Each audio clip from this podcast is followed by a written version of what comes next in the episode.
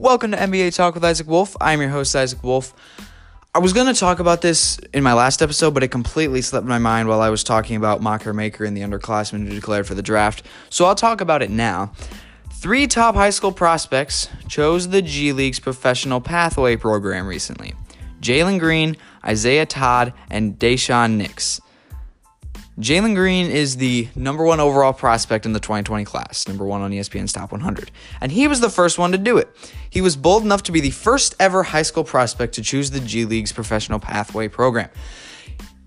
He's expected to get north of $500,000 and a six figure shoe deal. So he made the decision, and then Isaiah Todd followed him. Around that time, I think it was like the day before Green announced that he was going to the G League, Todd decommitted from Michigan. And that also happened the day after top 10 prospect Josh Christopher chose Arizona State over Michigan. So that was interesting. Michigan lost two five star prospects in two days, which was amusing.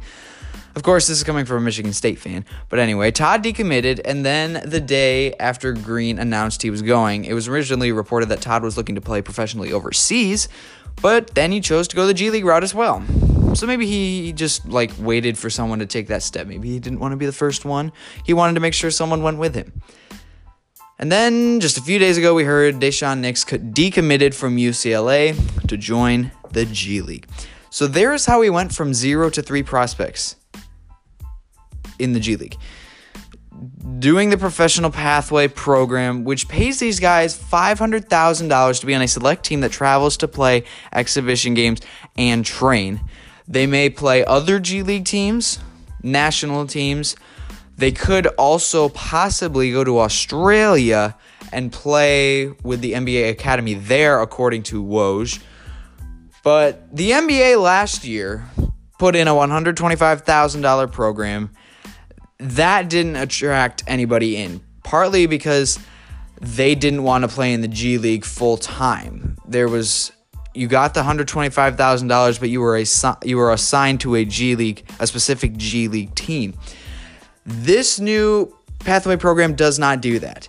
This also makes it easier on scouts to look at top prospects because you think of guys like LaMelo Ball and RJ Hampton who went to Australia to play. These guys are going to be lottery picks for sure.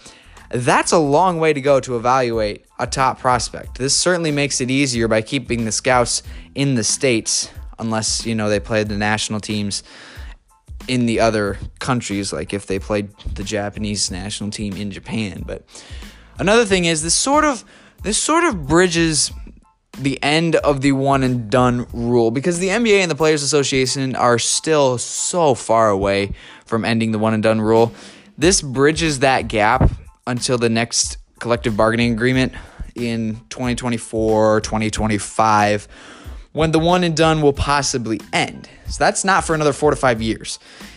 This now gives players an option to skip college and get NBA level training without going halfway across the world.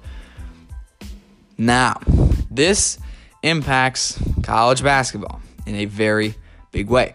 Yes, there will still be a lot of guys who go to college. I don't think more than maybe 10%, 10, 15% will go the G League route.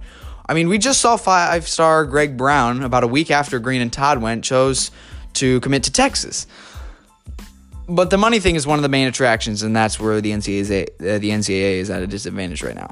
However, we have to keep in mind that this isn't really $500,000.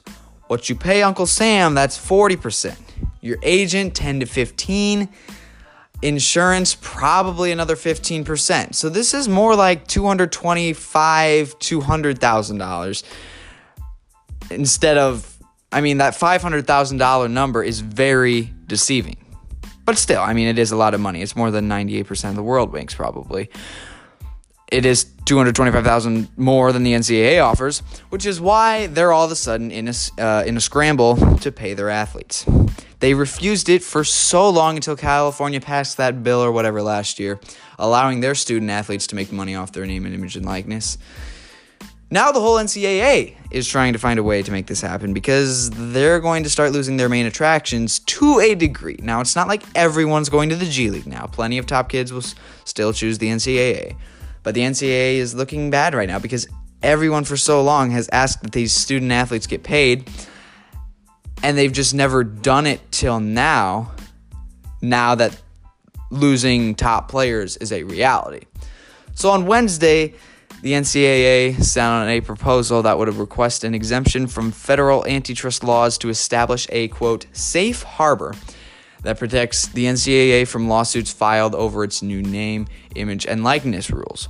They will also continue lobbying Congress to override state laws that are preventing student athletes from getting paid so they can be paid. The vote is set to the vote on this is set to occur in January 2021, I think.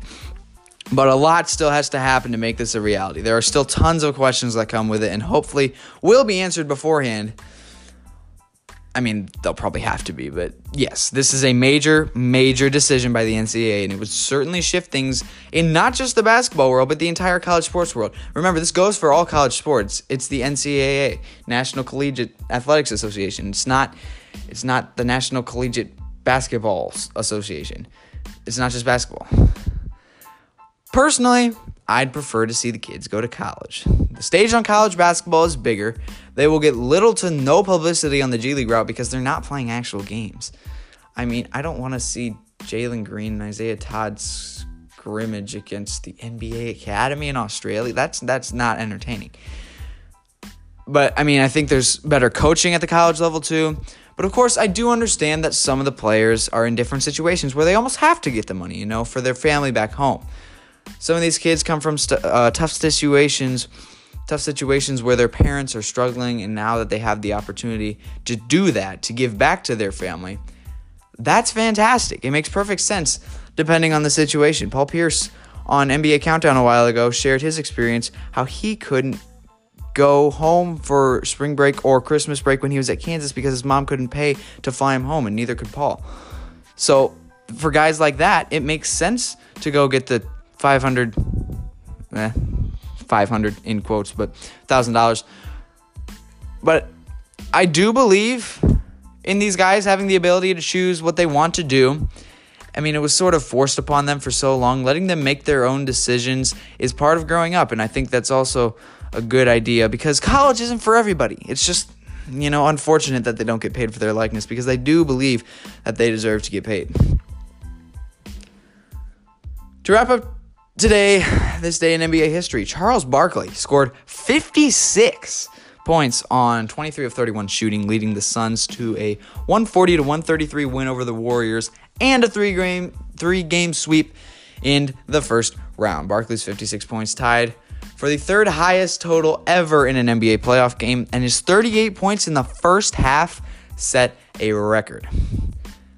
Happy birthday to Jalen Adams, Dorian Finney Smith, George Hill, Frank Jackson, Jonathan Motley, Victor Oladipo, and Kevin Porter Jr. We'll be back whenever with another podcast.